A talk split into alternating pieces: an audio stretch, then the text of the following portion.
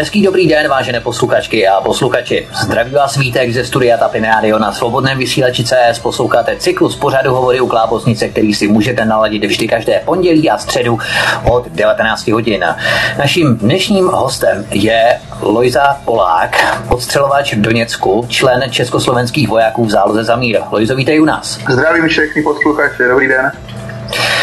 Ve světle mnoha teroristických útoků po Evropě zůstává ukrajinská krize poněkud upozaděná. My dnes zkusíme tento deficit ve veřejném mediálním prostoru alespoň částečně vyvážit. Sevastopol oslavil 23. února tohoto roku hned dvojí svátek. Jednak Den obránců vlasti a jednak třetí výročí demonstrace lidové vůle, kterou vlastně započal návrat Krymu do Ruska. Když si vzpomeneme na průběh otržení Krymu, tak tato událost proběhla bez kapky prolité krve i navzdory ukrajinským majdanistům, spravodajským službám nebo i člověku jménem Dmitro Korčinský, který ještě v roce 1993 slíbil, že Krym bude buď ukrajinský nebo pustý. Tento černý scénář se samozřejmě nenaplňuje, opak je pravdou. Alois Polák operuje jako sniper na Donbaském letišti a právě o Doněcké lidové republice, stejně jako o situaci v celém území východního Ruska si budeme dnes povídat. Lojzo, jak začala tvá cesta na Ukrajinu? Jaká byla tvá hlavní motivace, kdy jsi si začal naléhavě uvědomovat, že chceš pomoct tamnějším obyvatelům? Tak pro mě ta motivace byla taková, že po dvou letech marného působení v Čechách, vojáků v záloze a v různých domobranických skupinách a poměrné snaze zvednout trošku tu národní povědomí u nás doma, tak jsem nakonec rozhodl, že pojedu někam, kde to smysl má a kde mohu opravdu s tou zbraní pomáhat.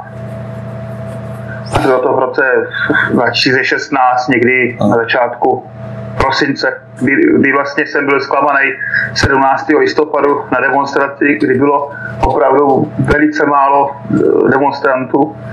A když jsem viděl tu náladu a jak se dělí ta scéna, ta scéna eh, vlastenecká, jak se u nás rozděluje, Aha. tak jsem našel jiný řešení, než prostě sám vzít zbraň do ruky a jít se tomu, tomu eurofašismu postavit.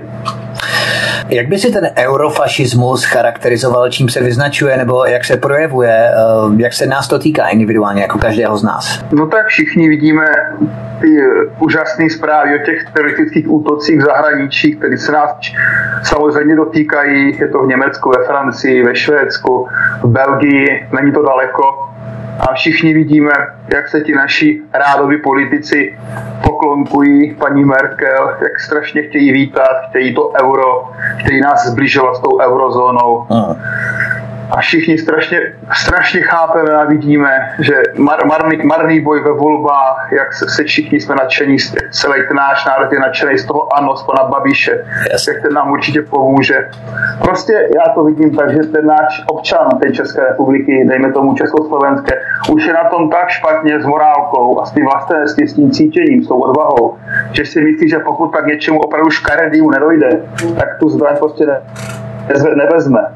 A můj názor je trošku radikálnější. Já nevěřím volbám, já nevěřím v politiku, já už prostě věřím jenom v pořádnou revoluci a povstání československého lidu.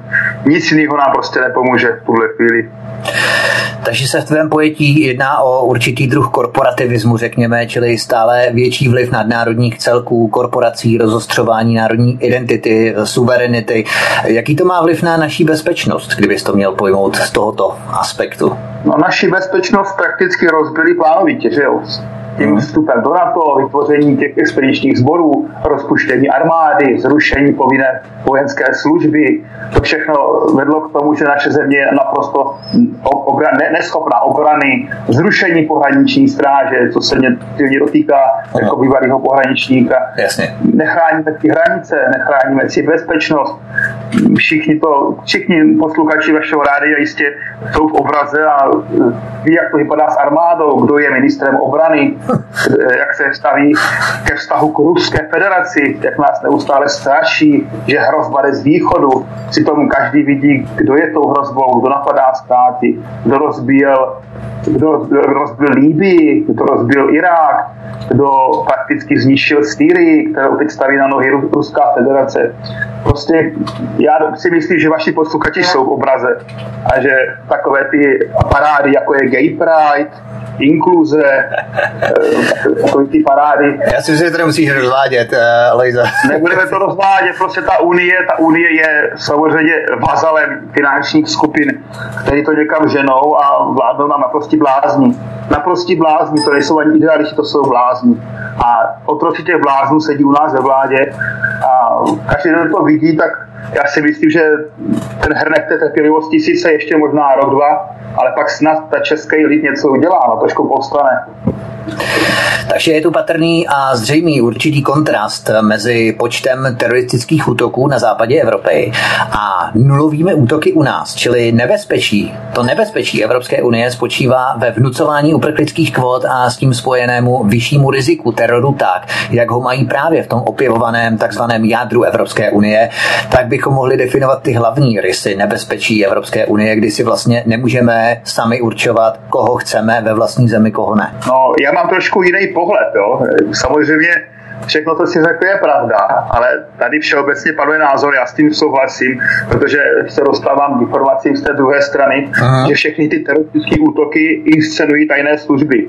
Jako poslegy, jo, jako poslegy, že to jsou prostě ono k tomu všechno, i ten Majdan, tam byli příslušníci Mossadu, CIA, kteří podporovali ty ostřelovače.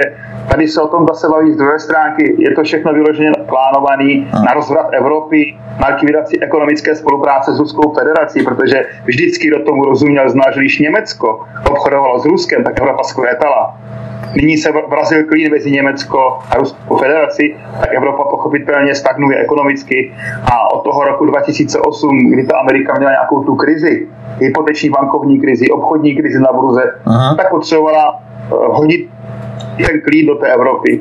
Ať to bylo v historii několikrát, když se rozhádalo, Ameri- rozhádalo Německo s Ruskou federací, tak Evropa byla před válkou. A my to pozorujeme i teď, i teď že vlastně. Ty si tu načetl docela zajímavou věc ohledně Mossadu a CIA, která stála v pozadí kijevského Majdanu. Můžeš nám o tom povědět něco blíž? Máš to nějakým způsobem podložené, anebo znáš někoho, kdo může věrohodně potvrdit tyhle ty informace?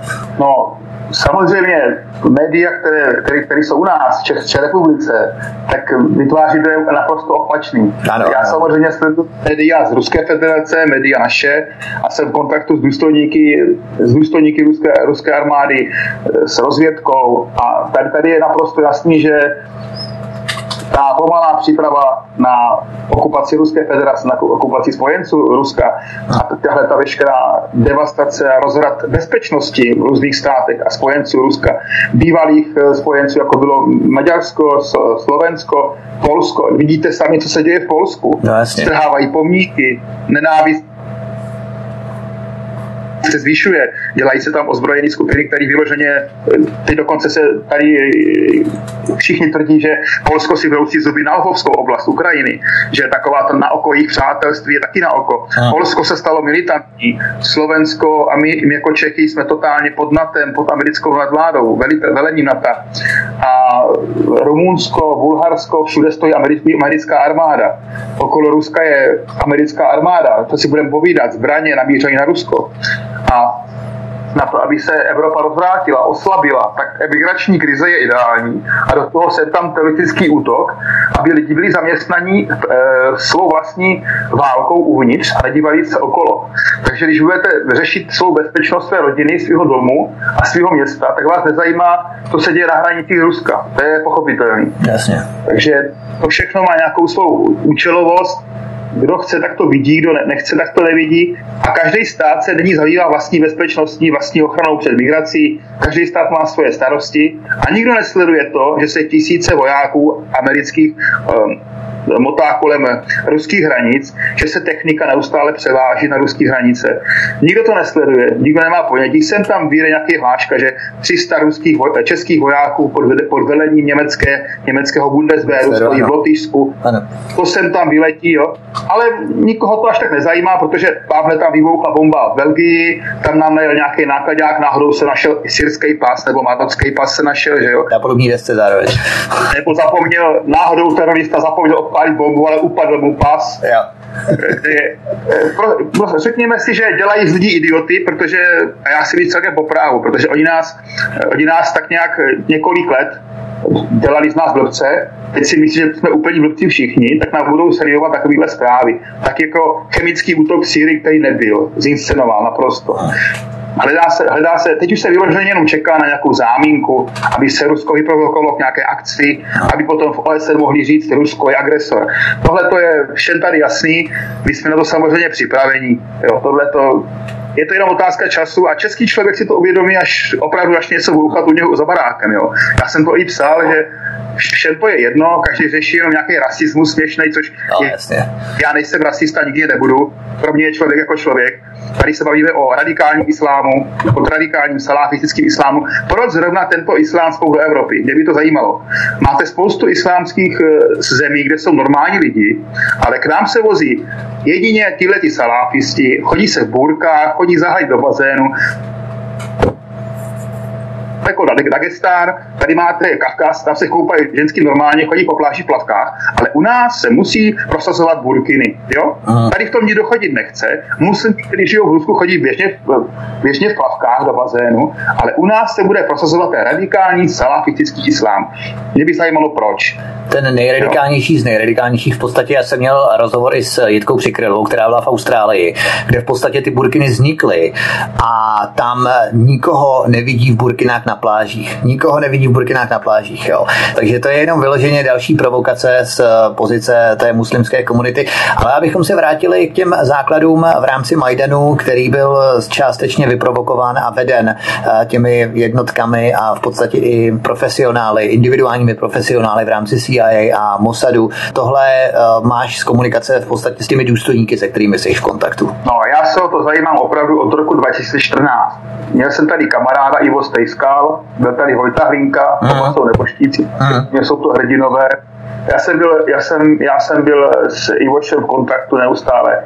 Hali jsme si na Facebooku a prostě já v jednu věc tohle, to, co se stalo, co se stalo na Ukrajině, je jenom proto, aby se slovanský, jeden z největších slovanských národů postavil proti Rusku, protože takzvaná doktrína zprostředkované války, kterou vymysleli pochopitelně tyhle ty tajné služby, aby neumírali američtí vojáci, což samozřejmě řekli Obama, že už žádný americký voják nebude umírat, tak oni samozřejmě umírají vojáci, ukrajinští, nájemníci z Polska, a mě tady střílí polské, polské snajperky na mě střílí, jsou tady ze Švédska vojáci, Lotyšsko, Litva, Aha.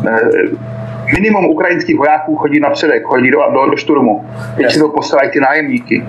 A když si řekneme na rovinu, o co tady vlastně jde, je to jednoduchý. Tady tomu každý říká, že to je válka Ruska se Spojenými státy s NATO prostřednictvím Ukrajinců. A umír, Ukrajinci umírají, aby nemuseli umírat Američané. To je celý. No, když se týká toho Majdanu, tak tady samozřejmě jsou v médiích, na různých stanicích věnovaných armádě, ozbrojeným silám Ruské federace, jsou samozřejmě dokumentární filmy i ze Sýrie, který u vás nikdo nikdy neuvidí a nepustí. Aha. Jsou tady i z, jak byla válka v Čečensku, kdo tam bojoval, kolik tam bylo Poláků, kolik tam bylo Američanů, britsk, brit, britských vojáků, kolik tady vlastně na, na um, bylo najatých lidí z Blackwaters, dnes si říkají akademii, všichni víme, to je soukromá armáda pana Rockefellera, Monsanta. Tyhle lidi prostě jenom hájili ekonomické zájmy oligarchů, kteří prodali svoji zem. Protože Ukrajina má prostě smůlu, u nás to možná taky začne s tím litiem, já nevím, Aha. že oni prodají i vlastní matku, vlastní zem. No jistě. A pokud já vím, tak ta, ten Majdan, všichni to zde, není to tajemství, tak vlastně začal za dobrou ideu proti oligarchům bylo to proti oligarchům. Potom se do toho zapojily samozřejmě tyhle tajné služby, které podporovali pravý sektor, azovce, nacionalismus a tyhle ty vyvolali násilný střety. Ty násilné střety byly za účelem toho, aby se začala antiruská propaganda, protiruská derusizace Ukrajiny a aby se začalo potichonku připravovat Ukrajina na válku s Ruskem, protože, jak jsem řekl na začátku, tohle všechno je jenom o tom, NATO a Spojené státy tlačí na Rusko, provokují Rusko, Naštěstí samozřejmě ten Krym, zaplať pámbu, jak dopadnul, ale tady ještě nikdo neví, jak to u nás skončí. Že jo? Ty jako voják máš samozřejmě další zdroje informací. Víme, že do Rumunska byly z turecké letecké základny Incirlik dovezeny jaderné hlavice, starší typy raket typu B-61, které míří na Moskvu. Operace NATO v pobaltských státech a v Polsku, kolony americké armády po Evropě, to ani nebudeme zmiňovat. Tady vidíme, jak je Rusko rozpínavé tak mocně, že se vojska na to nacházejí těsně kolem ruských hranic, ale Rusko je stále rozpínavé, že klasika. Máš nějaké informace dokládající, že je část jaderných hlavic umístěných u nás, těch jaderných hlavic, které na to v podstatě čtvrtina jaderného arzenálu na to musela být odvezena z turecké základny Inširlik? No, já mám pouze informace o tom, že se, že se najednou tam, kde tekly chladící, chladící eh, kanály, zašla týst voda. Jo? Tak, kde bylo sucho, asi 15-20 let bylo sucho, tak na jednou, jednou českém kraji eh, chladící, chladící kanalizace začala být test voda. Jaký to má, proč se zrovna začíná chladit v šachtách, kde údajně nějaké hlavice mají být, nevím, hmm. ale přišlo mi nějaký zprávy, nějaký videální přišly, jak najednou ožívají chladící, kanály, chladící kanály. Jo nechci spekulovat, musel bych se podívat do zpráv, kde, co, jak. Já samozřejmě, není to potvrzení, ale ten ti moji, ti moji kolegové z těch vojáků záloze a z Dobran, kteří působí po celé republice, tak mě informují, oni to sledují, oni chodí na ty procházky po těch lesích a po těch bývalých vojenských prostorách. Takže ožili, ožili, ožili chladící, chladící kanály. Jo? A čili nevím, nebudu spekulovat. Jo? To, že se samozřejmě museli odvést z toho Turecka někam, to je pravda, Aha. a tam, kde pro ně je připravená půda, tam, kde prostě se zrovna nesmí, ono byly, byly, byly vojenské, bývalé vojenské prostory, kam se nesmělo, kam se potom smělo, teď se to zase nesmí. Jo, rozumím. Takže, takže tak se to dá prostě ověřovat. Jo. Ale, nebudu spekulovat, že někde něco stoprocentně je, protože já samozřejmě nerad vykládám pohádky. Rozumím, takže podle těchto nepřímých, eh, řekněme, symptomů nebo příznaků, tam, kde nebyla voda, kde bylo sucho, najednou eh, proudí voda, chladí se, tam, kde se dříve smělo, tam se nesmí a další symptomy a další různé indicie nasvědčují tomu, že něco se děje. Nevíme tady co, nedokážeme to odvodit, respektive odvodit to dokážeme, ale nedokážeme to potvrdit tak, ale něco se tady skutečně děje. Ty jsi měl předtím nějakou osobní vazbu k této oblasti Novoruska, řekněme východní Ukrajiny, nebo jsi se tam rozjel na základě postupně sbíraných, zjišťovaných informací?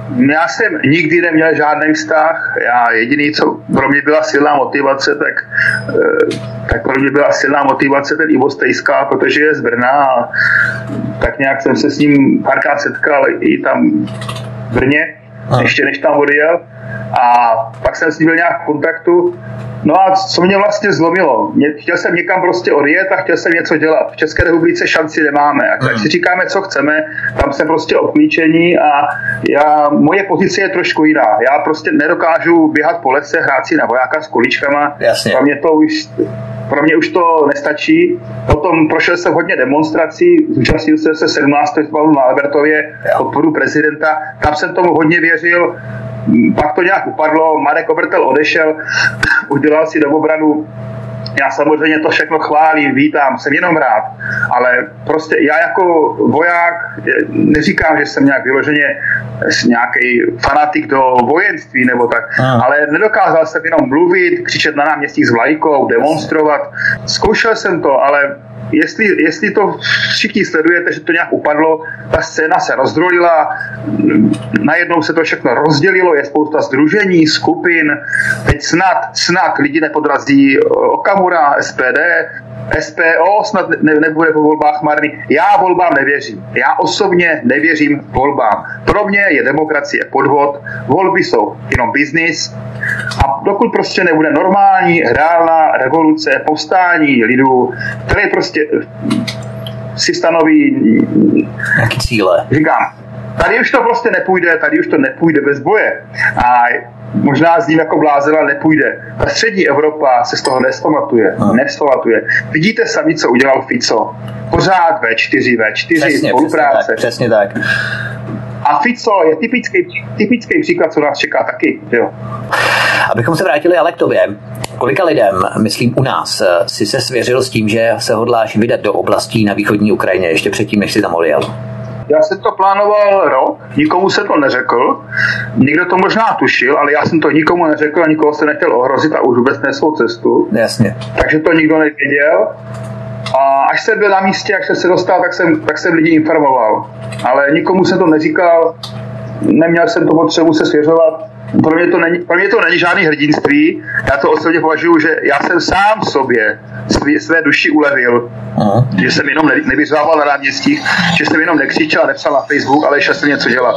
Jasně. Takže já jsem tak nějak sám sobě ulevil od toho svědomí, protože opravdu mě už se, mě už se trošku přejelo těch, eh, těch výkřiků po Facebooku. A... a znal jsi předtím i nějaké obyvatele z východní Ukrajiny, z Doněcka nebo Luhanska přímo tady v České republice, nebo ne? Neznal jsem nikoho, nebyl jsem s nikým ve spojení, vůbec ne. Já jsem si našel cestu, abych se sem dostal v klidu, abych nikoho neohrozil. A. Až jsem tu byl, tak jsem začal samozřejmě se ozývat, aby neměl nikdo z blízkých strach.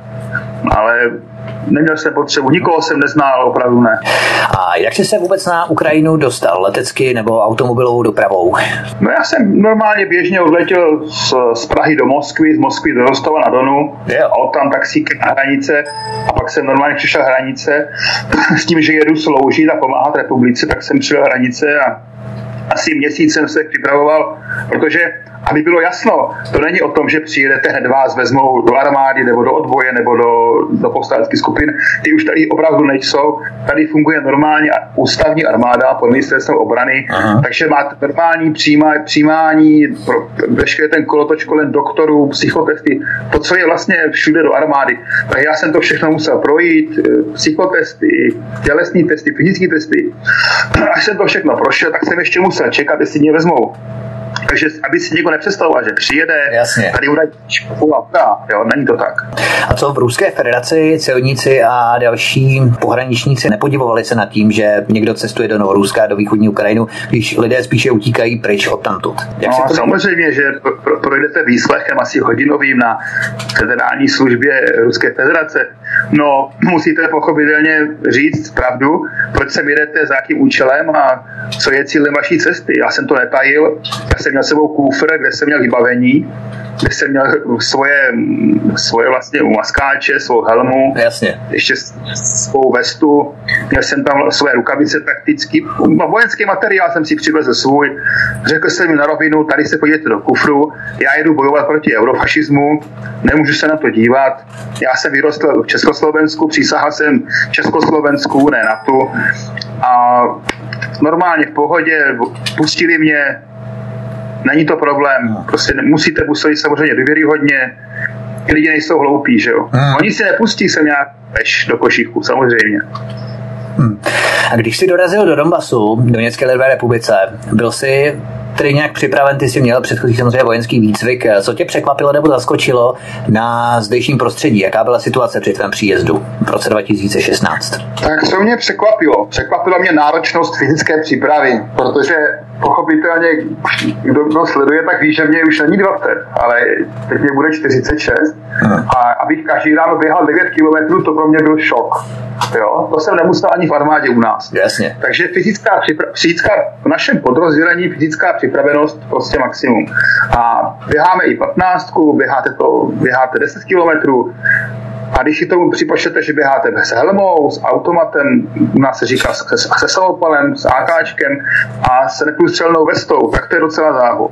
A já bych stíhal těm mladým borcům tady, samozřejmě nejsem tady nejstarší, tady se může sloužit do 55, tak pro mě byla opravdu šok fyzická připravenost. Jakou jsou tady ti kluci připraveni fyzicky. A to jsem třeba neviděl u nás. Jo? Já co znám vojáky v Česku, tak tam se tak ne, nelítá. Jo? Možná u speciálních jednotek šece první, tam se trošku trénuje, ale tady ty kluci jsou opravdu připraveni. Jak fyzicky, morálně, psychicky, odhodlaní. To, to, mě, to, to mě docela dostalo. Zvyknout si na to, že opravdu běháte každý rán 9 kilometrů. Jak tě přijali místní velitelé a oceňovali posily ze zahraničí, kteří chtějí bojovat za jejich věc? No, samozřejmě, tady jsou Srbové, jsou tady Italové, Španělé, je tady Australan, byl tady Američan, jsou tady Slováci samozřejmě, se mnou slouží kapitán Štefan Potocký, pro mě hrdina, uh-huh. o 14 roku, dvakrát zraněný, vyznamenaný člověk, výborný chlap, velký srdce, Čechoslovák. To je A potom ty velitelé jsou samozřejmě rádi, když ukážete, že něčemu rozumíte, že jste přínosem, že umíte ovládat svou zbraň a nebudete jenom do počtu, tak pochopitelně jsou rádi. A na druhou stranu mě samozřejmě přijímal, já jsem měl štěstí, že mě pomáhal se ustrojit a připravit nevím, jestli můžu říct jméno, ale byl to český důstojník, který tady slouží. Jasně.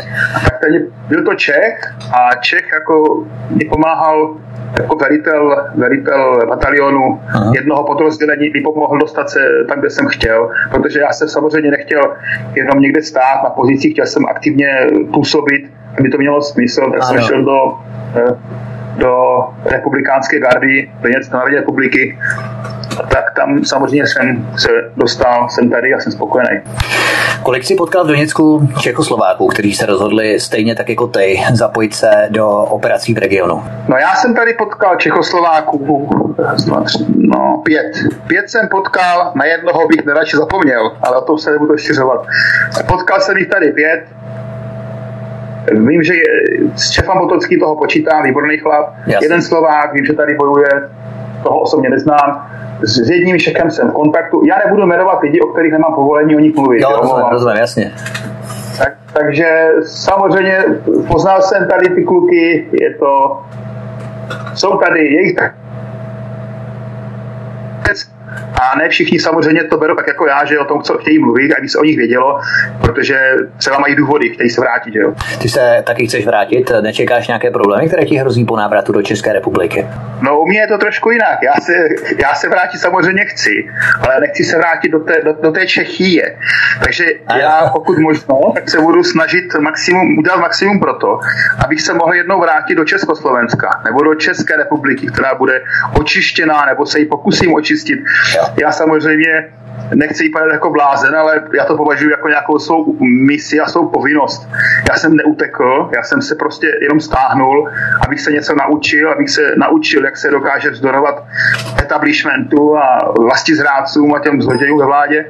Abych se něco naučil a neříkám, že se nevrátíme, ale určitě se nevrátíme eh, nějak, nějak ke zhrebení, aby nás někdo zatknul, to určitě ne. Já jsem to už u konce několikrát napsal, já pokud se vrátím, tak ze zbraní v ruce. Protože tam opravdu nepomůže nic, než nějaký povstání. Lidi to jednou pochopí, jestli to bude za rok, za dva, jestli to pochopí. Prostě já jsem přesvědčený, že se opravdu postavit těmhle těm vlasti zrádců a ve volbách nepůjde. Pro mě prostě policie České republiky a armáda České republiky jsou momentálně nepřítel. Aby, jsme, aby bylo jasno, ne, nebudeme si hrát na schovávanou. Já bojuju na straně, která mě je srdci blížší a prostě já pokud se vrátím do České republiky, tak jedině se zbraní v ruce. Ty jsi uveřejnil, když jsme to tady zmínili, tak eh, to dokončíme, ty jsi zmínil nebo uveřejnil společnou fotografii s eh, kapitánem eh, Štefanem Potockým, který se účastnil mise KFOR v bývalé Jugoslávii. Například jako Marek Obertel, který u nás opakovaně na svobodném vysílači vystupuje spolu s Nelou a s Františkem Krejčou. Účastnil jsi se v Doněcku přehlídky k oslavám konce druhé světové války. Kromě Čechoslováků, jaké další země jsou zastoupeny v rámci spolubojovníků, kteří do regionu přicházejí? Ty jsi tady zmínil Italii, kdo dál? No tak pokud můžeme, já, já tady dokonce viděl, se mnou s náma slouží dokonce člověk z Austrálie, slouží tady člověk z Nového Zélandu a ty lidi, ty lidi mají nějaké svoje, svoje nutkání, proč sem přijeli. Ono totiž, eh, každý z nás je trošku citlivější nebo méně citlivější na denní kolem sebe, někoho to zajímá, někoho to nezajímá, hmm. někdo má radši svůj gauč a flašku piva. Prostě jsou tady takový chlapi, který pochopitelně jsou proti nacismu, proti eurofašismu, jsou proti tomu, aby naše, naše děti eh, naše děti adoptovali mužové, aby se nám tvořili ve státech než ženy, nemužové, takové ty zrůdky, nevím, čem to bavíme.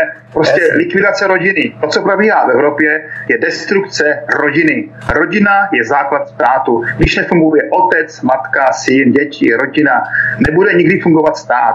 Pokud si tohle nevrátíme, ty hodnoty neuvědomíme, tak toho dopadne špatně tak jak řekl prezident Ruské federace, ten, kdo si neváží rodiny, bourá rodinu, tak nemůže v životě udržet stát. Nemůže.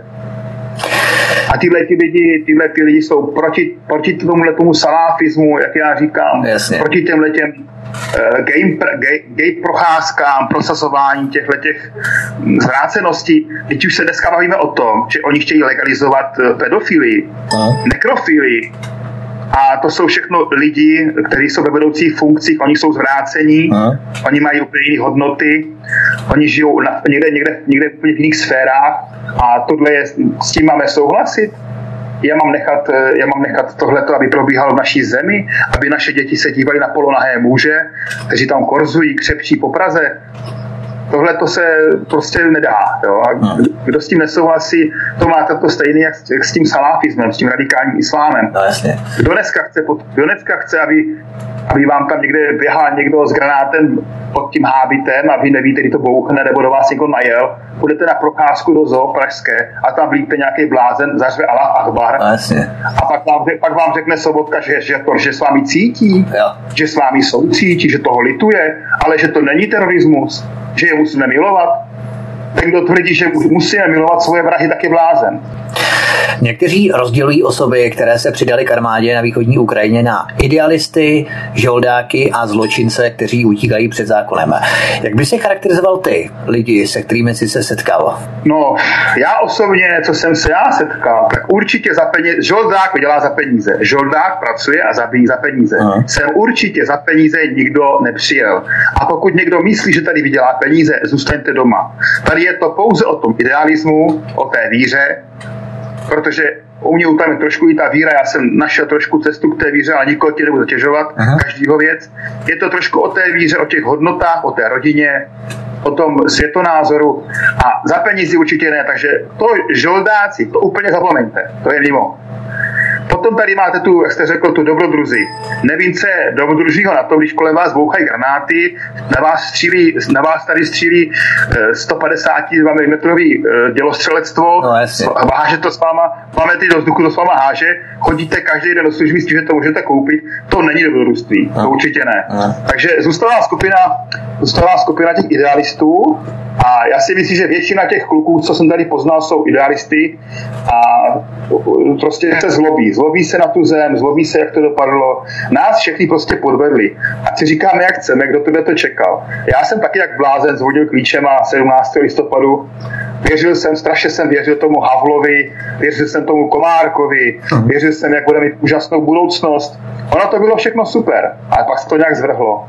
Pak se to nějak zvrhlo a on o tom perfektně mluví František Ringo Čech, který, který ho obdivuju i ve svém věku, jak se tomu staví. Dneska jsem si ho pouštěl. Prostě tam je to jasně popsaný. Oni nás podvedli, oni nás podvedli v roce 1938, nás prodali, teď nás podvedli znovu. Sice humálně, jak se to naučili, humálně. Oni nás humálně nás podvedli a prodávají a upíjí nás postupně a humálně. Takže tak asi nějak. Někteří tvrdí, že si na Ukrajinu jezdí Češi a Slováci jednoduše zastřílet a pak se vrací domů inkognito, protože je pro ně válčení jakýmsi životním stylem. Určitě se bavíš s některými Čechoslováky. Jaké jsou jejich představy, se kterými vstoupili do bojů na straně Novorusů na východní Ukrajině? Co ti říkají třeba, když jsme se tu o nich bavili, že jsi jich potkal celkem pět, tak eh, je to otázka právě toho idealismu, o kterém jsi zmiňoval? Určitě sem nikdo nejede si zastřílet. Kdo byl v bojích, ostrém boji, pokud se střílelo, tak na to rychle zapomene. Ono, dobrodružství, idealismus ve válce prostě nesmysl. To si na to můžou třeba hrát lidi, kteří v životě se po nich nestříleli nebo nebyli nuceni bojovat, neúřelý kamarád. Je to hloupost. Takže pokud někdo přijel si zastřílet, miluje válku, tak přijel a za pět minut to přešlo. Jasně. A odešli. Protože byli tady tací, kteří přijeli, kteří si říkali dobrodružství, zastřelím si, fajn až u kolem vás tady kulky, chytí, chytí to váš kamarád, tak vás to rychle přejde. Ono ten pach té krve není moc příjemný. A když jste o to celý od toho a vidíte to kolem sebe, tu hrůzu, on, Ana, já vám to řeknu na rovinu, válka je čistá hrůza. A ruský národ si protrpěl hodně. Pro Američany je to možná zábava, ale pro ruský lid je to utrpení.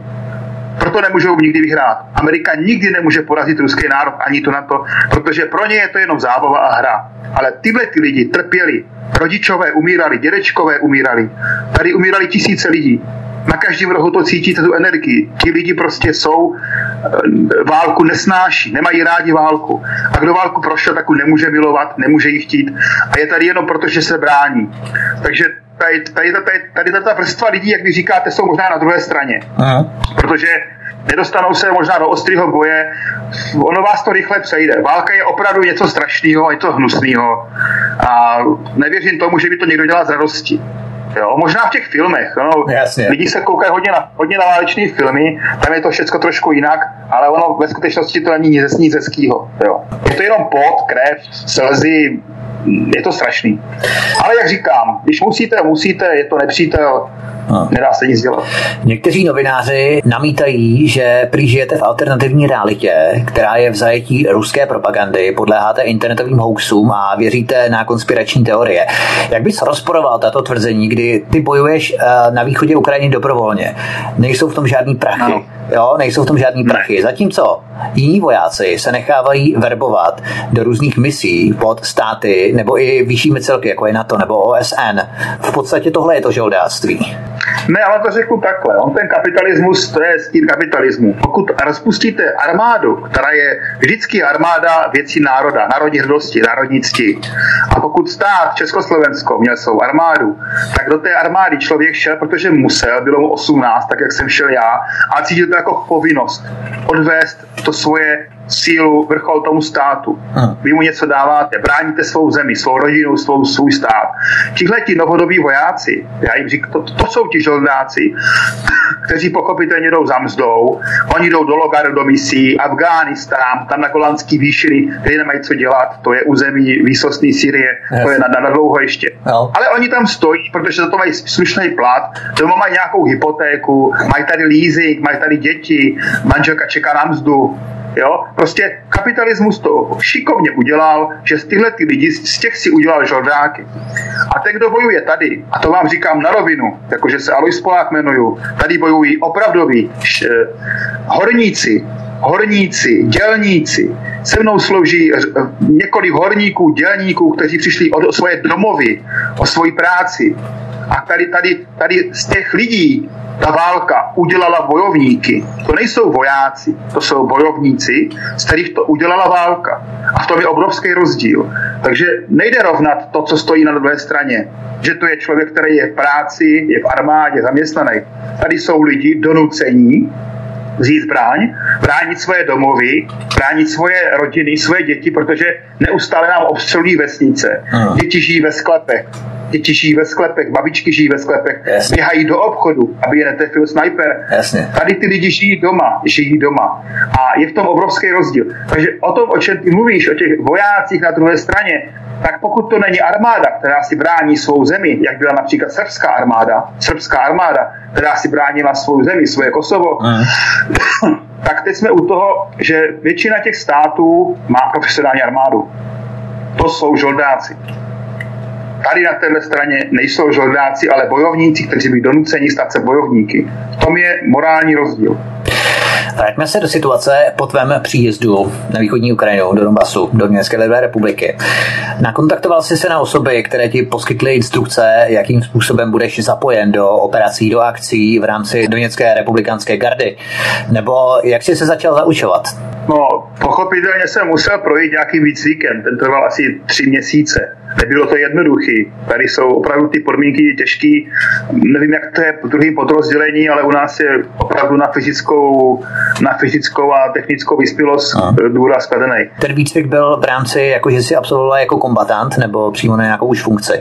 Ne, já jsem byl, já jsem byl zařazený uh, samozřejmě na práci s tím SVD jako sniper. Jasně. Sniper v bojové jednotce motostřelecké šturhové, motostřelecký šturhový batalion. Aha. Takže vyjíždíme na zásahy při narušení hranic. A tam, je, tam jsou ty úkoly samozřejmě v bojové skupině trošku jiný než eh, policejní sniper nebo ostřelovač, který vy jste prostě neustále připravili zasáhnout, pokud dojde k nějakému protržení hranice. Jak rozsáhlé zkušenosti jsi měl se zacházením se zbraněmi dříve? V podstatě ty jsi byl školen pro to SVD v rámci snajperské ostřelovací pušky, ale ty jsi s těmito typy zbraní neměl zkušenosti dřív, nebo měl? No, když se vrátíme do minulosti, co bylo v České republice, tak já jsem se pochopitelně o to zajímal jako o svůj koníček, Aha. o to vojenství, o ty zbraně. Mě to nikdy nefascinovalo, ale nějak jsem k tomu tíhnul od, od vojny. Když jsem byl v základní vojenské službě, prošel jsem si krásnou vojnu, jako všichni vzpomínáme jenom eh, do, dobrý na armádu. Já jsem si prošel. Potom se samozřejmě věnoval jsem se svým aktivitám, ale Víte, víte ten, kdo, mě, kdo je voják, kdo je voják, kdo zažil armádu, byl voj, na vojně, tak je trošku citlivější a vycítí nebezpečí. A já jsem nějakou dobu pracoval jako bodyguard. Docela dlouhou dobu měl jsem i vlastní bezpečnostní agenturu, byl jsem bodyguard, chránil jsem důležité osoby. Jasně. A vy se naučíte to nebezpečí prostě vycítíte. A pokud cítíte nebezpečí, tak se mu postavíte. Nezalezete hlavou do písku nebo uh-huh. se neschováte, tak se mu postavíte. Uh-huh. A tohle to jsem celkem začal, začal cítit v tom roce 2014. 2015 jsem se zapojil Začal jsem, jak jsem už uvedl, chodit po těch demonstracích, hledal jsem skupinu, která by se uměla postavit i trošku radikálněji. Prošel jsem vlasteneckou gardou v Praze, kterou jsme rozjížděli. Potom jsem eh, samozřejmě prošel vojáky v záloze, potom vojáci v záloze za mír, českoslovenští vojáci v záloze za mír s Ivanem Kratochvílem, kterého si nesmírně vážím, velice slušný chlap a voják. A teď momentálně pro mě ta činnost těchto těch vojáků měla nějakou hranici v České republice, je ohraničená. Zákony, eh, tam pochopitelně to, co bych já chtěl, tak bylo na hraně zákona a ten zákon já neuznávám. Tak co mi zbývalo? Samozřejmě odejít. Tak jak když si odešli do exilu od, odbojáři nebo odešli do zahraničí vojáci, kteří nesouhlasili s režimem nacistickým, tak já prostě považuji režim České republice za nepřátelský, armáda České republiky pro mě nepřátelská, nepřátelská, politická scéna je pro mě nepřátelská, tak já jsem byl nucen odejít. Protože nejsem blázen, abych běhal někde eh, po parlamentu se samopalem, jo? To, co si budeme povídat, to jsou takový ty výkřiky na internetu, ale prostě já jsem chtěl reálně něco udělat. Já jsem si to promyslel, já jsem se na to připravil, já jsem se dva roky připravoval fyzicky i střelecky, navštěvoval jsem střelnice, používal jsem různé zbraně, různé techniky, eh, ať je to CQB, kdo to zná, různé přepadové techniky. Aha. Prošel jsem si nějaký přípravou a já se do toho do děcka přijel už tak nějak připravený. Jaké se používají typy zbraní v Doněcku, v Luhansku? Mají vůbec novorusové nebo na východní Ukrajině dostatečnou palebnou sílu, nebo je možné s dostupným bojovým arzenálem vést ofenzivní způsob boje? Hmm, já to řeknu tak, aby to, aby to, aby to, to řekl tak, aby se, se netrápil, že jsem něco prozradil, ale Jasně. Uh, zodpovědně říkám, že jsme schopni se ubránit. Pokud by na to přišlo, jsme schopni i ofenzivy. A nemám strach, že by bylo nedostatek munice, nemám strach, že by nebyly zbraně. Z toho se absolutně nebojím. Jo, takže pokud jde o tu rovnováhu, vždycky se dokážeme postavit a odrazit útok jakýkoliv v Ukrajině. Jaké zbraně obíhají v Doněcku? Víš nebo můžeš prozradit, odkud proudí velké dodávky zbraní? Totiž narážím na země, které mají biznis financování obou stran konfliktu, takže je pro ně nejvýhodnější nebo nejlepší, když občanská válka trvá co nejdéle. Setkal jsi se s takovými informacemi? Ne, to se musím tvrdě ohradit. Pokud se jedná o Luhansk, pokud se jedná o Doněckou republiku, tak tady veškerá a jediná podpora je z Ruské federace logická, je to ruský národ, ruský lid a ruský je svých nebrasájů. Tak vám říkám, tady není možný, aby tady někdo obchodoval. Tady se prostě bojuje za ruský národ, za ruskou zemi a ruskými zbraněmi. Takže zapomeňte na nějaký nesmysly. Tady, když je to, tohle to je ruská země, historicky vždycky byla, zde žijí rusové, tady nikdo ukrajinský ani nemluví. A kdo se o to trošku zajímal, tak ví, že tohle to je Rusko, vždycky bylo a bude Rusko. Ať se jmenuje Doněcká republika, Luhanská republika, Novorusia, Malorusia, je to jedno. Tady žijí Rusové. A Rusové si pomáhají. Takže samozřejmě, že tady jsou pouze ruské zbraně, ať ty, které tu byly před válkou, nebo které jsme ukořistili, protože náš batalion například má ukořistěné zbraně. Od z ukrajinské strany. Ano. I techniku ukořistěnou. Je tady mnoho ukořistěné techniky. Hmm.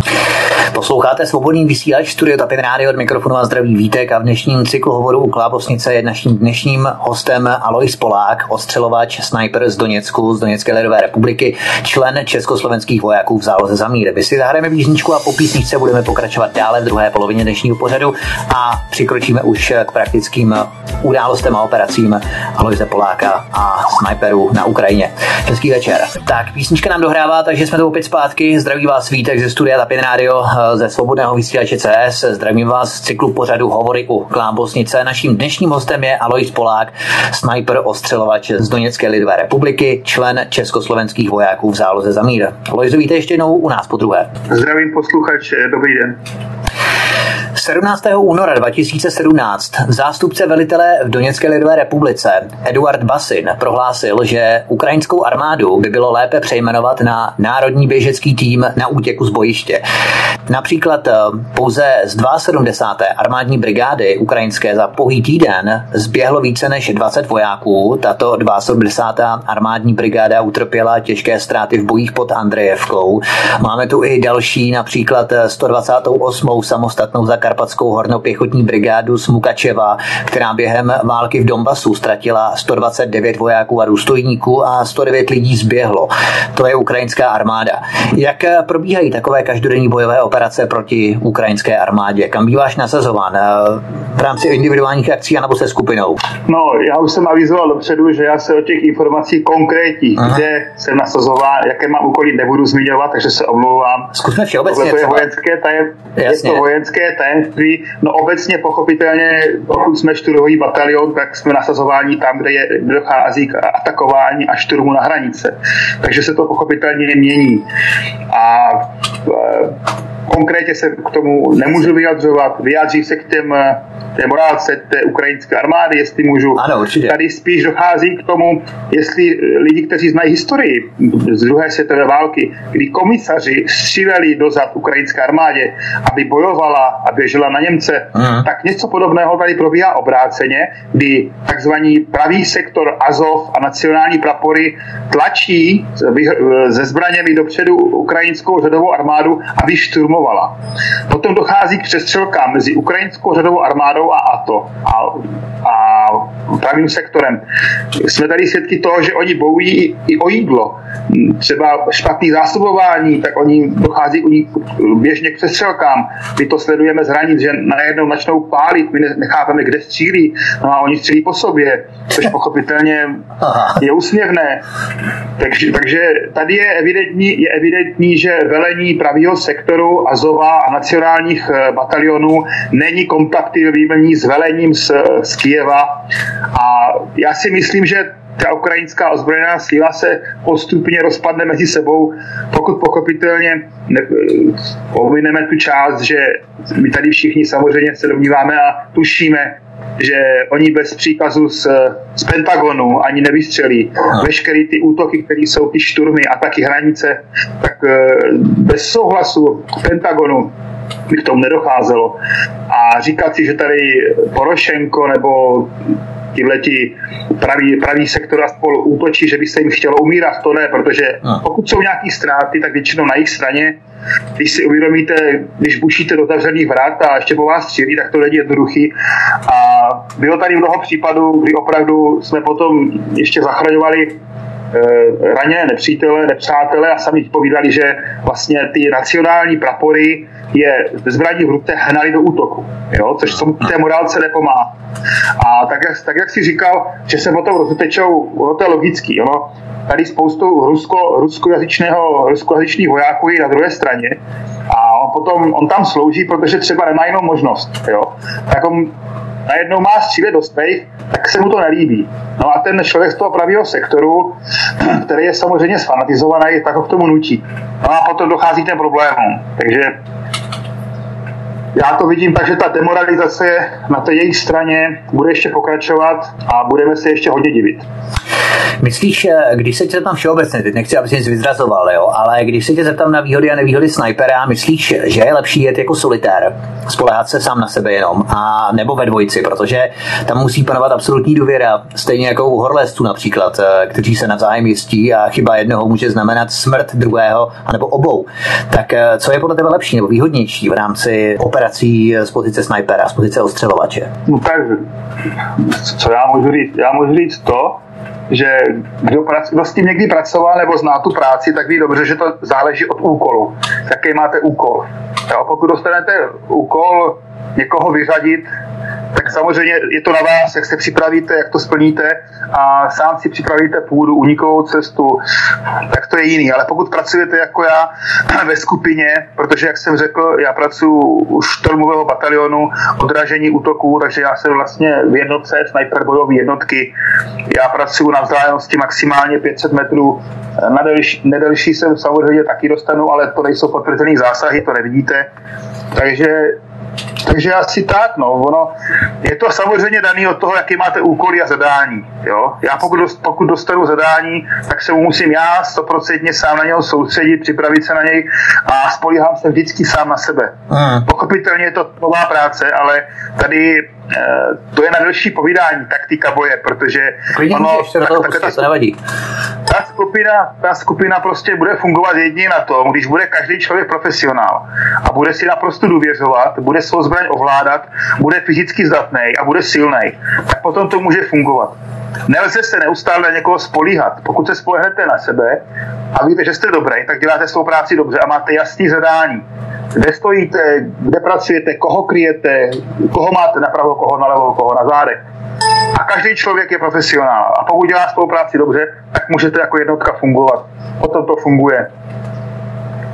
V rámci taktiky a strategie boje, jaká je vaše úspěšnost v rámci šturmového batalionu? Úspěšnost akcí a neúspěšnost? Asi úspěšnější převažují, předpokládám. Tak obecně, obecně kdyby jsme byli neúspěšní, tak už je máme tady na, tak už je máme na plošťadi Lenina, Jasně. tak už je máme v centru. Ta, jo, takže když to řeknu normálně, držíme je pořád tam, kde jsou. Jasně. Držíme si je pořád na ostřel někde máte vzdálenost hranice pouhých 100-150 metrů, že na ně koukáte. Jo. Někde máte 500 metrů. A jak říkám, sem tam se pokusí o nějaký proryv, jo, protržení hranice. Jo. Začne vám dělostřelecká příprava, začnou vás ostřelovat, pak to utichne a sem tam někdo jede. Jo, s BTR, s BMPčkem vyjedou, samozřejmě začnou střílet, vy jim to vrátíte, odrazíte útok, oni se vrátí. A většina ta ztrát je na jejich straně. A pokud eh, se týká naší práce, tak eh, my máme tady oblast Doněcka, vyjíždíme tady z centra na eh, Spartak, na letiště, na iPort, Jesidová. To je taková naše oblast. Neustále se tam pokouší o něco, ale aby jsme, si, aby jsme si to ujasnili, tady probíhá poziční válka. To znamená, že obstřel. Není to o tom, že když jste vyloženě muž proti muži. Tady, pokud se dostanete na nějakou bližší, bližší, bližší kontakt, tak je to většinou s rozvědkou. A ta ukrajinská strana používá takzvanou rozvědku bojem. To znamená, aby zjistila, kde my máme pozice, tak pošle malou jednotku, která se pokouší dostat co nejblíž a tím, že se bráníme, tak se prozradíme. Jo? To je rozvědka bojem. A většinou tady jsou obstřely. To znamená, že oni střílí e, těžkorážnými e, kanóny, střílí minomet, minomety střílí a není to takový ten klasická válka, jak byla v 14. 15. roce. Je to poziční válka držení hranic, aby bylo jasno. Měl jsi nějakou možnost, eh, když jsi se tady začal angažovat v rámci armády a republikánské gardy, měl jsi nějakou možnost, jakým způsobem chceš pomáhat, nebo jsi se musel podřídit určité formě vojenské disciplíny? Jaká to panuje vůbec hierarchie? Představte si, každý znáte, jak funguje armáda. Jo? Tady už je potřeba zapomenout na nějaký povstalecké skupiny, opolčeně, povstání, grupy, grupírovky. Tady už funguje normální armáda, ústavou stanovená pod ministerstvem obrany, máme svoje řády, svoje povinnosti, zákonem stanovenou formu oděždy, proto si nás pořád pletou s ruskou armádou, protože máme identickou takzvaný pixel, že uniformy. Jasně. Máme maskáče, mascháty, ústavní, identické jako ruská armáda a proto si pořád pletou, že jsme jak ti zelení, zelení, zelení mužišci, jak ruská armáda, což pochopitelně oblečete eh, horníka do uniformy ruské armády, dáte mu zbraň, tak kde, kde je rozdíl, že jo? Mhm. Proto si nás pletou. A tady už prostě podlíháte pod, pod eh, braný zákon, máte svoje práva povinnosti, takže vy si nemůžete vymýšlet, co chcete dělat. Prostě přijdete, dostanete zařazení, které je potřeba se naučit a vy se mu musíte přizpůsobit. Je to normální armáda a musím říct, že je velice kvalitní armáda. Jak eh, třeba probíhala tvá první operace, první nasazení v ostrém konfliktu, když si vzpomeneš? Tak to si vzpomenu velice dobře. To byl Zajcev, oblast Gorlovka, první obstřely, první bouchání minometu, první kontakt hledím na nepřítele, vzpomenu si velice živě. A jak to poprvé zalomcovalo s tvou psychikou, když ti kolem hlavy hvízdaly kulky? V podstatě si věděl, že se tě snaží zasáhnout, eh, zneškodnit stejně jako ty je. To asi není moc pozbuzující pocit. Tak eh, jak jsi to prožíval poprvé? Tak ono, to máte jak ve sportě. On do vás nalije takový adrenalin, Jasně. že se vám sníží půd sebezáchovy. Do toho, je to úplně běžná věc, že si dáte pár skleniček vodky, mm. do toho adrenalin, do toho adrenalin a jdete na pozice, pochopitelně máte neprůstřelnou vestu, máte, máte helmu, jste vybavený, takže ta bezpečnost to se klade důraz. No, co, co ti mám konkrétně vykládat? Není to Jasně. nic příjemného, ale pokud víte, proč tam jdete, víte, že tam stojí agresor, víte, že od vás to prostě nejde, plásat po zádech, tak prostě je to adrenalin, obrovský adrenalin. A kdo ví, co je to adrenalin na, hrani, na hranici možností, tak ten to musí připočítat desetkrát strach o život, Hmm. Protože ten vás, ten vás samozřejmě chrání. Kdo se nebojí a říká, že je hrdina, tak je to lež. Jasně. Vy máte vždycky strach, vždycky máte strach. Takže tím, že máte čím větší víc máte strach, tím větší adrenalin, tím více chráníte. A pochopitelně, pochopitelně, že to není nic příjemného, ale e, těžko zprostředkuju ty pocity do rádia. Není to jednoduchý. Nikomu to nepřeju, nikomu bych to nepřál, ani v České republice. Prostě já si myslím, že člověk, který do toho jde, tak musí být profesionál. Aby vám tady někdo vykládal, jak je to strašný, nebo jak je to úžasný, není to pravda. Je to no. vaše práce, a ještě když je to vaše práce uh, s přesvědčení, že to není za peníze, ale jdete do toho srdcem, tak to berete úplně jinak a ty chlapí kolem vás vás podržej. Jo? Hmm. Tam vidíte normální, obyčejní chlapy, který prostě tu pušku vzali. Vidíte tam, u mě třeba je kolega, který má urvanou půlku nohy, zdrátovanou a pořád stojí na pozicích, chodí do boje. Jsou tady kluci ranění, kteří měli utrženou půlku ramene, neustále mají problém, ale pořád stojí na těch hranicích a chodí bránit. No. Je to opravdu o tom odhodlání, o té obraně té své země a docela, si, docela jsem si dneska připomínal ten rok 1938, jak ti naši chlapí se asi cítí na hranici, když to museli opustit.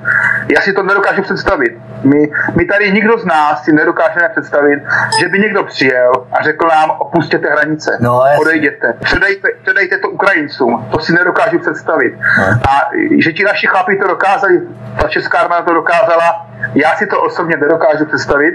A dneska od rána se nad tím přemýšlím, jak ti chlapi vlastně mohli opustit svoje pozice, svoje opevnění a předat to Německu.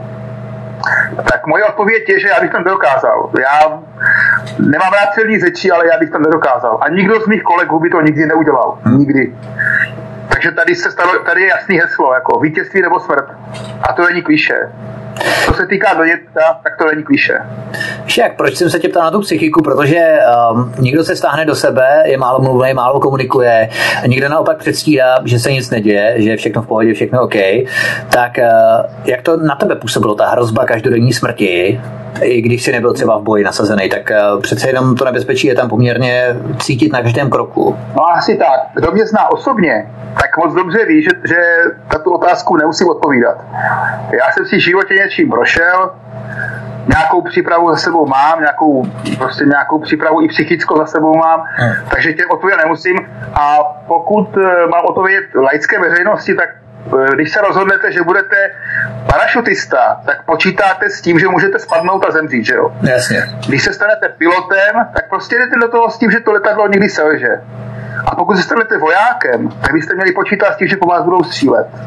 Takže pokud s tím nepočítáte, jdete do toho, že se samozřejmě nic nestane a nejde, nejde dělat práci na, na půl, nebo že si na něco hrajete.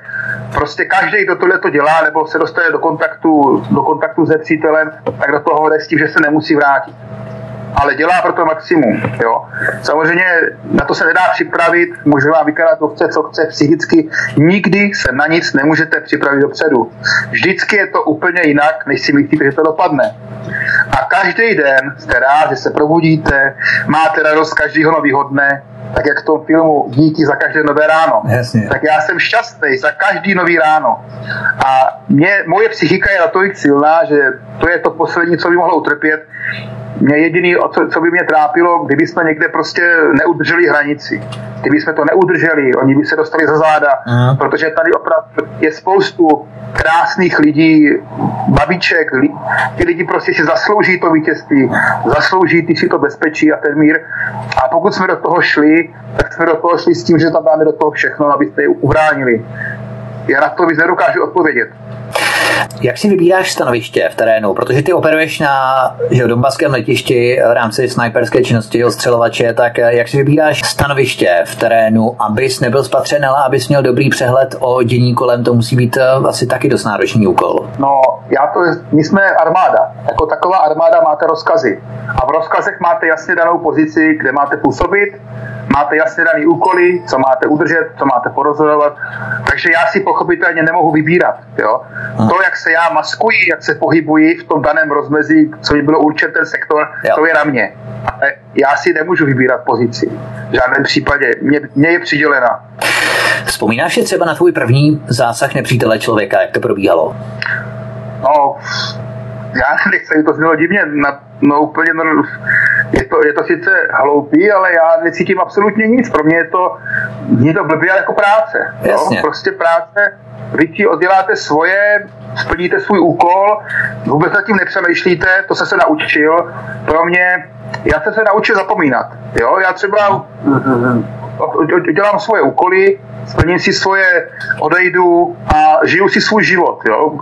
Pokud se to nenaučíte zapomínat, v této profesi je strašně důležitý na tom letím nepřemýšlet. Jo? Vy si uděláte svoje, jdete si na večeři, jdete se vyspat, naučit se s tím pracovat, že jste prostě odvedli to, co máte, máte z toho prostě dobrý pocit, když se vám to podaří. Aha, aha. Když se vám to nepodaří, jste zklamaný a chcete jít zpátky. Prostě, aby se to v tobě No, těžko to- nehromadilo, nekumulovalo. To, to, to, No. to vám řeknu asi tak. Ono možná za půl roku, za rok tady působení a bude toho, třeba toho bude víc, tak vy to necítíte. Ono se vám to potom vrátí. Jo? Ono se to ve vás kumuluje, ukládá. Takže já momentálně vůbec nic necítím, já jsem v pohodě, cítím se dobře, Hm. ale nemůžu tvrdit, že třeba za půl roku nebo za rok, jak skončím službu, nebo to přestane ten koloběh, že se mi to nevrátí, protože spoustu kluků se to vrací, že jo? Jo. Takový ty syndrom, ono se jim to vrací, ale říkám, je to otázka té osobní sebedisciplíny. Aha, Pokud sportujete aktivně, opravdu to tedy běhat, jo, protože ono to běhání má něco do sebe, psychicky se odpočinete. Takže tím, že vy jste neustále pod fyzickým, pod fyzickým zápřahem, tak my ani nemáme čas přemýšlet jo, nad hloupostma. Jasně. Takže vy jdete, z, vy jdete z bojiště, jdete z pozice, jdete, jdete na výcvik. Takže de facto vy jste neustále v zápřahu a nemáte tam, tam nemáte prostě prostor nějak polemizovat, co bylo, co mohlo být, ne. Když přistoupíme k těm praktickým záležitostem ohledně snajpera, ohledně odstřelovače, na jakou vzdálenost cílíš a volíš laserový zaměřovač, optický zaměřovač? Já už jsem ti říkal na začátku pořadu, že konkrétně se o práci bavit nebudu. Jasně, tak všeobecně, všeobecně, zkusme tak. Věci, které můžu. Samozřejmě já pracuji se standardní puškou SVD Dragunov eh, s optickým zaměřovačem eh, standardním armádním sovětské, sovětské výroby a moje pracovní vzdálenost je maximálně do 500 mm, 450-500 metrů. Jo? Je to, kde, kde jsou samozřejmě potvrzený, potvrzený zásahy. Eh, Nedostal jsem se do situace, kdy bych musel nějak na delší vzdálenost. Moje pracovní vzdálenost je do 500 metrů. Jaké podmínky jsou optimální pro úspěšné splnění mise? Nemyslím teď jasné počasí, ostrá viditelnost a tak dále, ale jaký terén je nejvhodnější v rámci pohybujících se terčů, pohybujících se lidí? Ty zacházíš hodně do podrobností, a to jsme nechtěli. No, samozřejmě, že to je všecko, všecko, všecko má souvislost, všechno má nějakou souvislost, na to jste připravení. A tady jsou pochopitelně, kdo zná trošku tu situaci na letišti konkrétně, tak tam máte naprostý zbořeniště, staveniště, trosky, ruiny, neskutečně míst. A já bych ještě chtěl hlavně říct, že není to jenom o tom, že my střílíme, oni střílí. A u nich jsou hodně kvalitní ostřelovači, u nich je te- te- termovizor, u nich jsou laserové zaměřovače, Aha. oni mají lepší, lepší vybavení. Na na straně nepřítele je mnohem, jsou mnohem lepší pušky ostřelovací. A samozřejmě i u nás, ale co se týče mé zbraně, tak ta moje, má zbraně je opravdu šturmová vintovka. Šturmová vintovka, která už se na delší vzdálenosti nepoužívá, je to čistě jenom na přesnou střelbu ve skupině. Odkud pocházejí snajpři na té druhé straně? Máš nějaké informace? My jsme se to bavili, odkud pocházíte vy, v jakých národností, ale kdo je na té druhé straně, kromě, jak jsi zmínil, litevců, Ukrajinců a tak dále, kdo dál? A Teď jsou tady Polky, jo, děvčata 18 let, 18, 25, sport, sportovkyně, jsou ostřelovací z Polské republiky, jsou tady ostřelovací z Litevska, z Lotyšska, byla tady, měli jsme tu čestí se Švédkou, prostě jsou tady ty děvčata, vždycky přijde nějaký turnus, aby se naučili střílet, pak se nějak mění. Nedokážu to z jejich strany hodnotit, ale je dobrý, aby, se, aby to prostě lidi věděli, jo, že to nejsou Ukrajinci. Mm-hmm. Proti nám tady stojí eh, prostě vojáci z NATO. Stojí proti nám vojáci z NATO. Mm-hmm. Ať se to někomu líbí nebo ne, je to prostě tak. Promiň, že ty můžu. Myslíš, že to je s posvěcením těch států, anebo to jsou, řekněme, solitéři nebo poloprofíci, kteří tam jdou na vlastní pěst? No, myslíš, že taková profesionální armáda dovolí někomu odejít? Zastřílet si, že tady prostě pár Čechů bylo na ukrajinské straně, že tady mý kamarádi nosí maskáče české armády, kterou ukořistili. Oni ty kluci Slenka přišli ve svým volnu. Já nevím. Pokud bych měl zaměstnavatel a byl zaměstnavatel ministerstva obrany a nějaký můj člověk by si vzal dovolenou na tři měsíce, aby si zastřelil na Ukrajině, neumím si představit, že by o tom velení nevědělo. To si nedokážu představit. Aha. Jo, pochopitelně. A, a, ne, a neumím se představit. Opravdu ne. Angažují se na druhé straně i američané, nebo jenom Evropané? Já z vlastní zkušenosti, já mluvím z vlastní zkušenosti, já jsem Američana osobně nepotkal, ale jsou tam, uh, jsou tam vojáci tmavé pleti. Odkud jsou, nevím, ale Jasně. jsou tmavé pleti. Měli bychom vzpomenout dva Čechy, ty už si tady částečně vzpomněl, kteří už bohužel nejsou mezi námi a kteří nasazovali životy v pomoci obyvatelům Doněcka. Vojta Hlinka a Ivo Stejskal. Jak moc si tyhle dva kluky znal? Já jsem znal Ivo Stejskala, jsem znal samozřejmě z Brna, protože chodil do Líšně tam na bowling. On tam byl učitel tělocviku v jedné škole. Jo. Toho jsem znal, neznal jsem ho samozřejmě jako kamaráda, ale byl to známý. A s tím jsem si potom psal na Facebooku, psal jsem si s ním na Whatsappu, ještě když tady byl. A Vojtu Hlinku jsem neznal osobně, neznám, vím, že spolu bojovali, znám jejich velitele, kterým se setkávám, eh, který k nám jezdí, takže znám jejich velitele, on si jich nesmírně váží, řekl, že to prostě byli úžasní bojovníci a že zemřeli hrdinskou smrtí, když bránili jednu vesnici, aby mohli uh, obyvatele opustit vesnici pod obstřelem, tak se tam postavili uh, kulometu a bránili do, posl- do posledního dechu. A jsou velice vážení, pro ně jsou tady hrdinové, pro ty babičky, kteří jim chodí na hrob dávat květiny, tak jsou to hrdinové a Ivo, Ivo Stejskal je tady prostě považovaný skoro za svatýho. No, nechali tady obrovskou stopu, že čes, český člověk má srdce a postavil se tomu násilí, takže to mě trošku motivovalo taky, že jsem nechtěl chtěl jsem tu českou stopu pokračovat v tom, že nejsme všichni takový blázni, že jenom za to NATO, yes. že nám je všechno jedno, že tady umírá ruský národ. Prostě, že jak říkám, já jsem idealista, mě se vždycky jsem obdivoval legionáře, obdivoval jsem Ludvíka Svobodu, tvoření Československé armády, která potom bojovala do Klecní průsmyku, umíralo spoustu, umíralo spoustu Čechů za svobodu Československa. Tak, tak nějak tyhle, tyhle pánové jsou pro mě vzorem.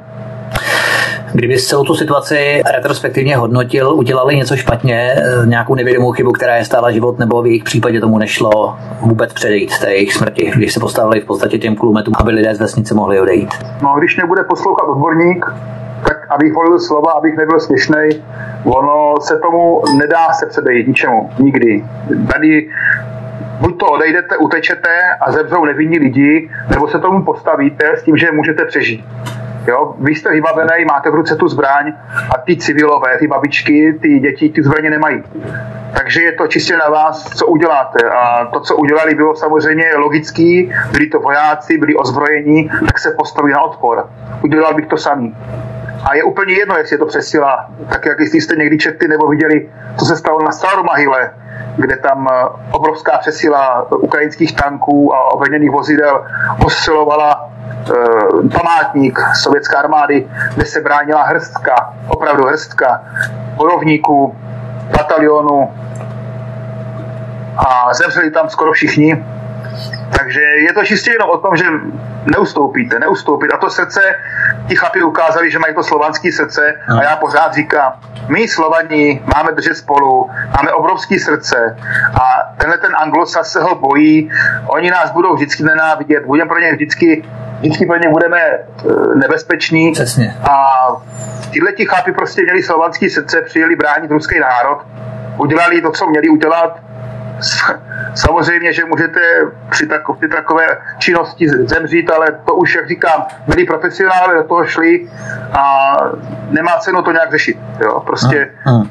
jsou to hrdinové, tady se na ně myslí jenom dobrým.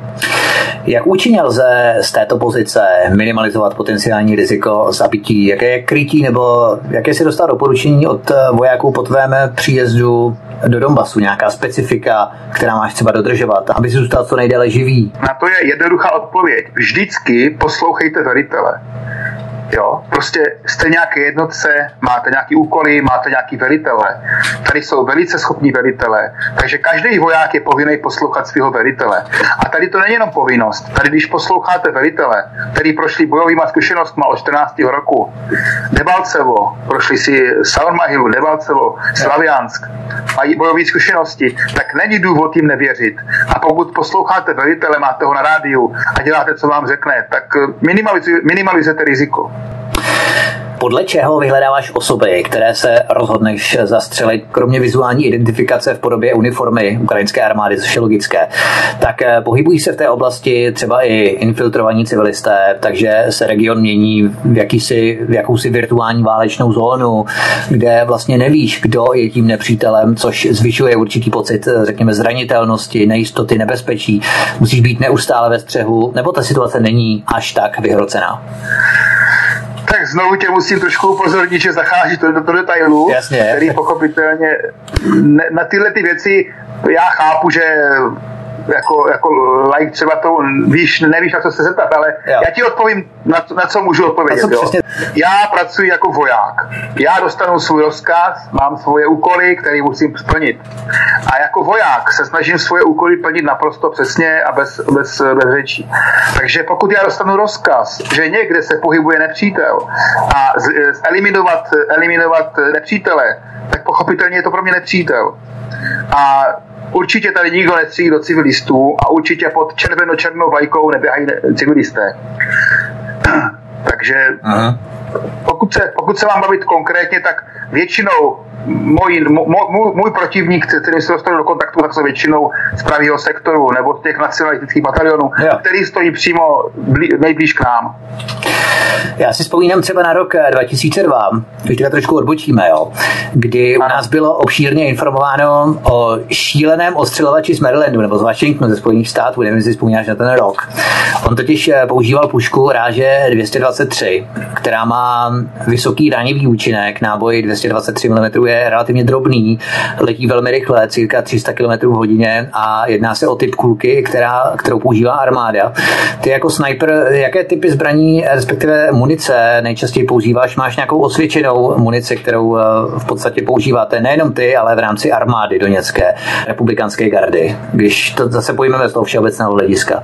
No, z všeobecného hlediska, pokud jsi v armádě a nejsi specialista, tak máš standardní armádní střelivo, tak já třeba 762, tak e, jsou tady běžný armádní střelivo, pochopitelně jsou patrony rozděleny na snajperské, jsou průbojné, ale s tím střelivem eh, nemůžeš si nějak vyhrát. Jo? Prostě máš přidělený střelivo, jo. standardizovaný armádní střelivo a Tady prostě na to není čas.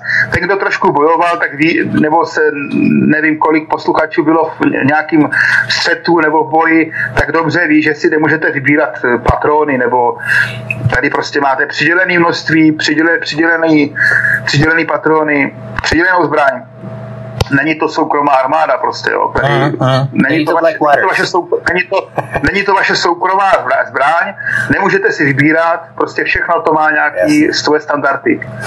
Takže v rámci Dragunovovy ostřelovačské pušky SVD, tak uh, tam se používají ty náboje 7260. Mm.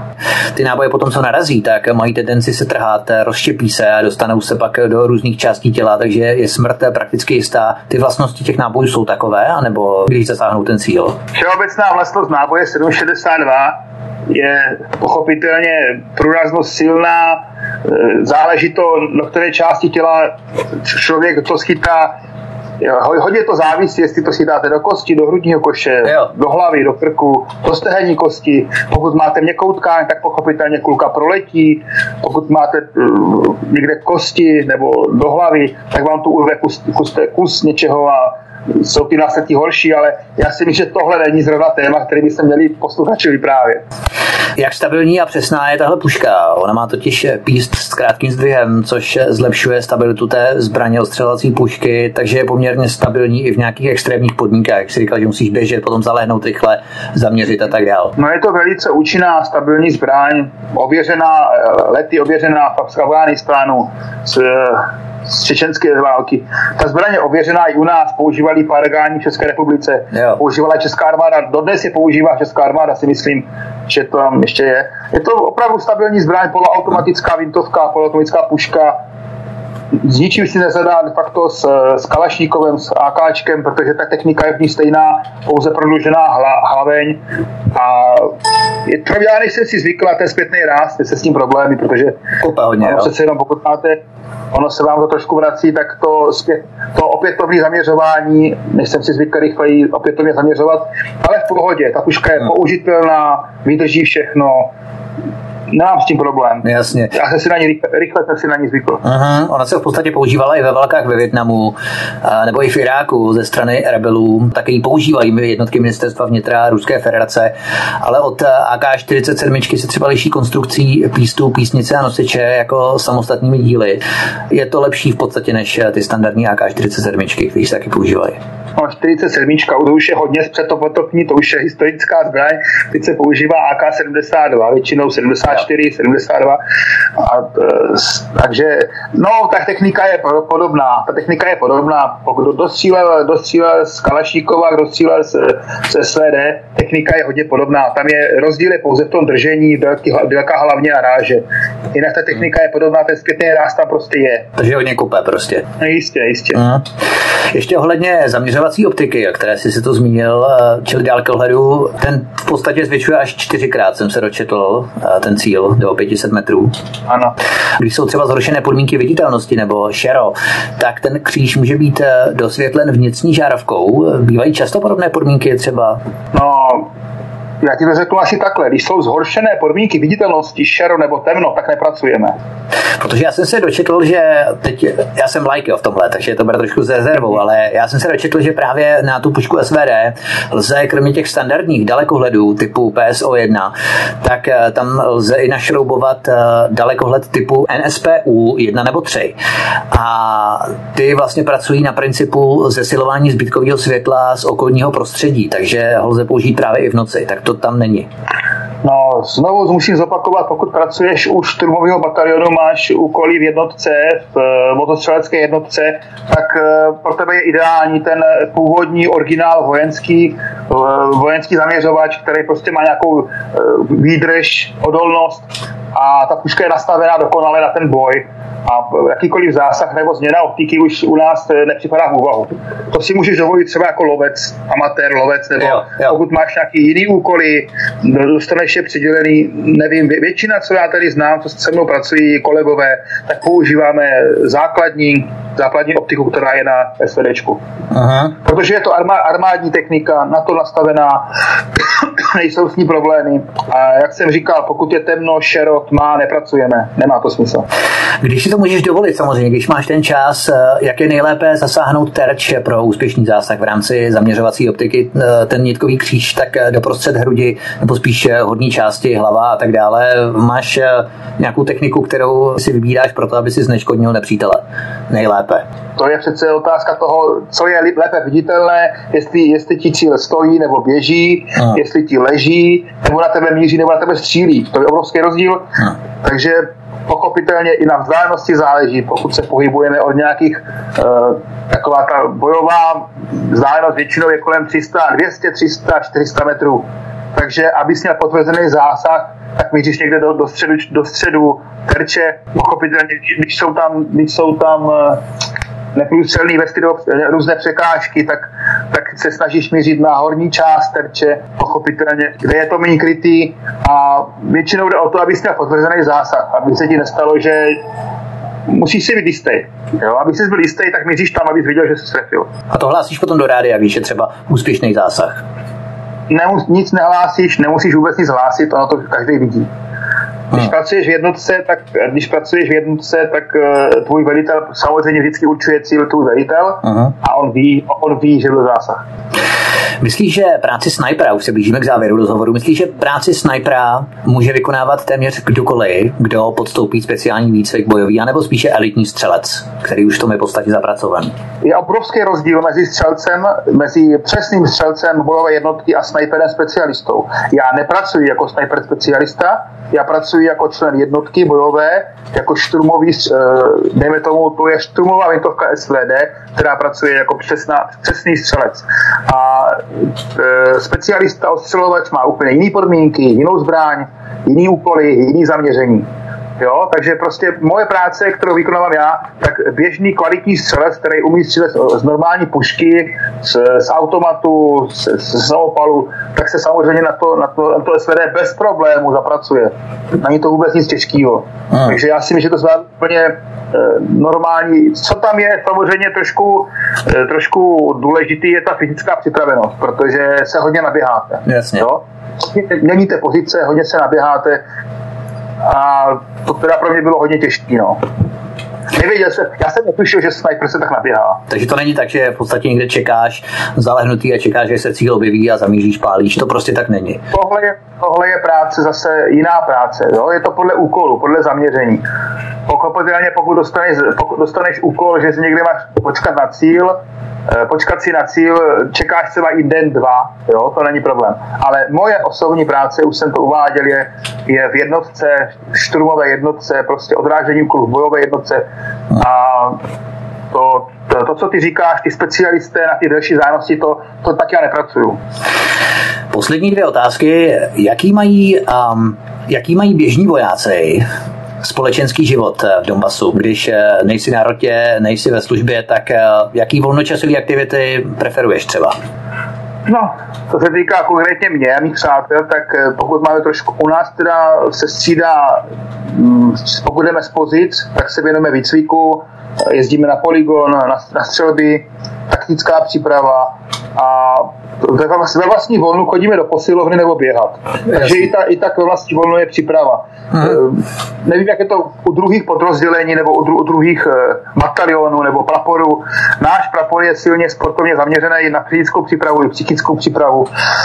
Svůj volný čas, jasně, zajdete si na pivko, jasně. ale většinou, když máte teda tak uh, běháte, posilujete, zajímáte se, dokupujete si třeba e, nějaký maskáče, třeba konkrétně já si pořád vybavuju s, s, ty svoje hejkaly, ty svoje krytí, že jo, to je takový to odívání, Aha. maskování, takže můj volný čas věnuju tomu, že obcházím různý, eh, tady tomu říkají combat prodejny, army shopy, stroj, vytvářím si svoje maskovací oblečení, vymýšlím si různé opory pro zbraň. Tomu věnuju volný čas, no, abych prostě byl připravený neustále, abyste byl neustále prostě připravený. Jo. Pokud, pokud člověk není připravený, Takže dolaďuješ niance v podstatě. No jasně, no. Ono všechno, i ten volný čas se týká toho, že člověk ví, že může být zítra večer nebo za půl hodiny nasazený, jo. Aha. Takže ten tvůj volný čas vypadá tak, že jsi na telefonu, můžeš jít třeba do města se projít, ale ty pořád víš, že může být nasazený. Já rozumím. Takže ty si nemůžeš dovolit, eh, nemůžeš, prostě ani to nejde, ani nechceš, ani to nejde, že bys někde se popil, někde spál, nezvedl telefon, nebyl v kontaktu, hmm. protože u nás takové jednotky taky fungují fakt to jak zásahová jednotka, že jo. Funguješ na, na základě toho, že dojde někde nějakému průšvihu, tak se musíte do nějakého časového rozmezí dostavit, dostavit, odít, vyzbrojit a dostavit se na pozice. Poslední otázka. Když hovoříme o české politice, vracíme se okruhem na začátek. Když hovoříme o české politice, kterou si parcelují miliardáři, ať se jedná o miliardáře Sehnala, ODA, miliardář Dědek, TOP 09, miliardář Dospiva, Spenty, Realisté CZ, miliardář Babiš, ano, miliardář Pakala, ČSSD, další kmotři, ODS a tak dále. Jak bys českou politiku s výhledem k podzimním volbám tento rok, které nás čekají? No, jak už jsem uvedl, já politice už dávno nevěřím. E, pro mě, pro obyčejní lidi, jak se to říká, obyčejní lidi, moje přátelé, kamarády, tak já strašně chci, aby je nesklamal, aby je nesklamal Okamura SPD. Já, já si to hrozně přeju, aby je to nesklamalo. A. Nechci nikomu brát iluze, prostě pro mě jsou volby jenom kino, kino, je to divadílko kino, které nic nezmění a to, jak je politika nastavená v Evropské unii celkově v tom světě, a tak i v České republice, tak je to čistě navazalství. Navazalství za peníze, kdo má víc peněz, tak ten víc bere z koláče. A všechno to směřuje jenom k tomu pořád dokola omylanému New World Order, no, nový světový řád, nová víra, eh, sjednocení, zotročení lidstva, a oni, oni nikam nespěchají. Ten, kdo to zná, kdo se to trochu zajímá, tak oni mají čas. Oni počkají rok, dva, tři, čtyři, ale oni budou potichonku přidávat. Oni nám dovezou tajně, dobře, kvóty, nekvóty, dovezou nám jich tisíc, oni je roz, rozhodí po té republice, aby nebyli na očí.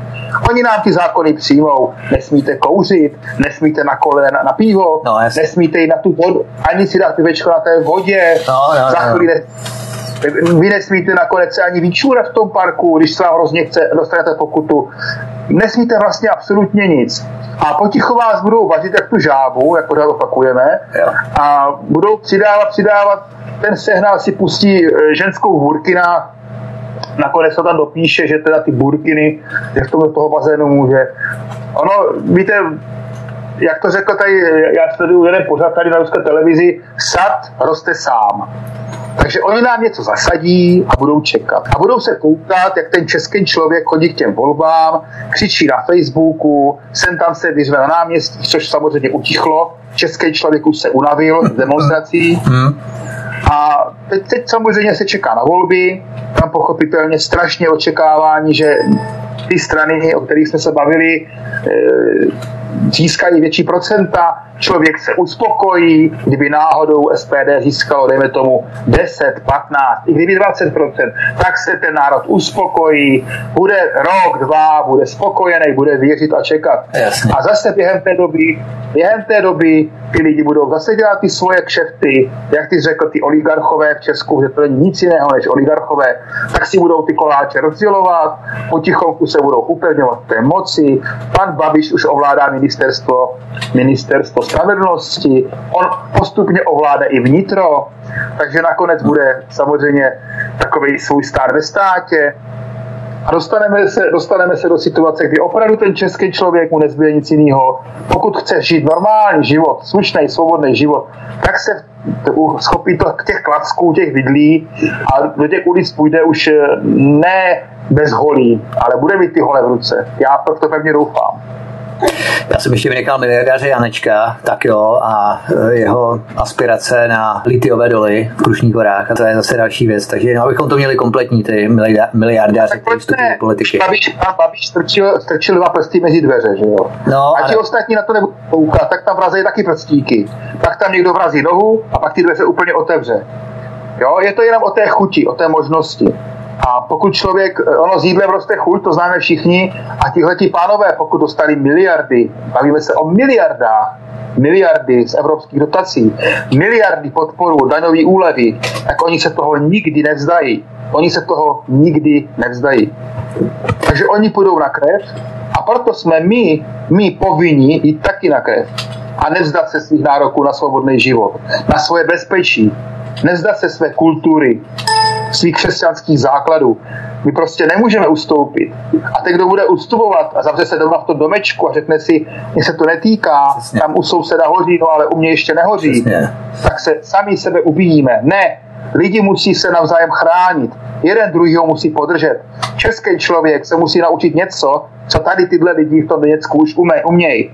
Když vedle, vedle hoří dům, tak všichni běhnou a hasej. Hmm. Když na někoho někdo stří, tak mu to všichni vrátí. Hmm. Musí se naučit chránit jeden druhýho, soused souseda, ať je to Tonda, ať je to, ať je to kdo chce, Pepíček, který ho nemám rád, ale je to Čech, je to můj soused, je to krajan.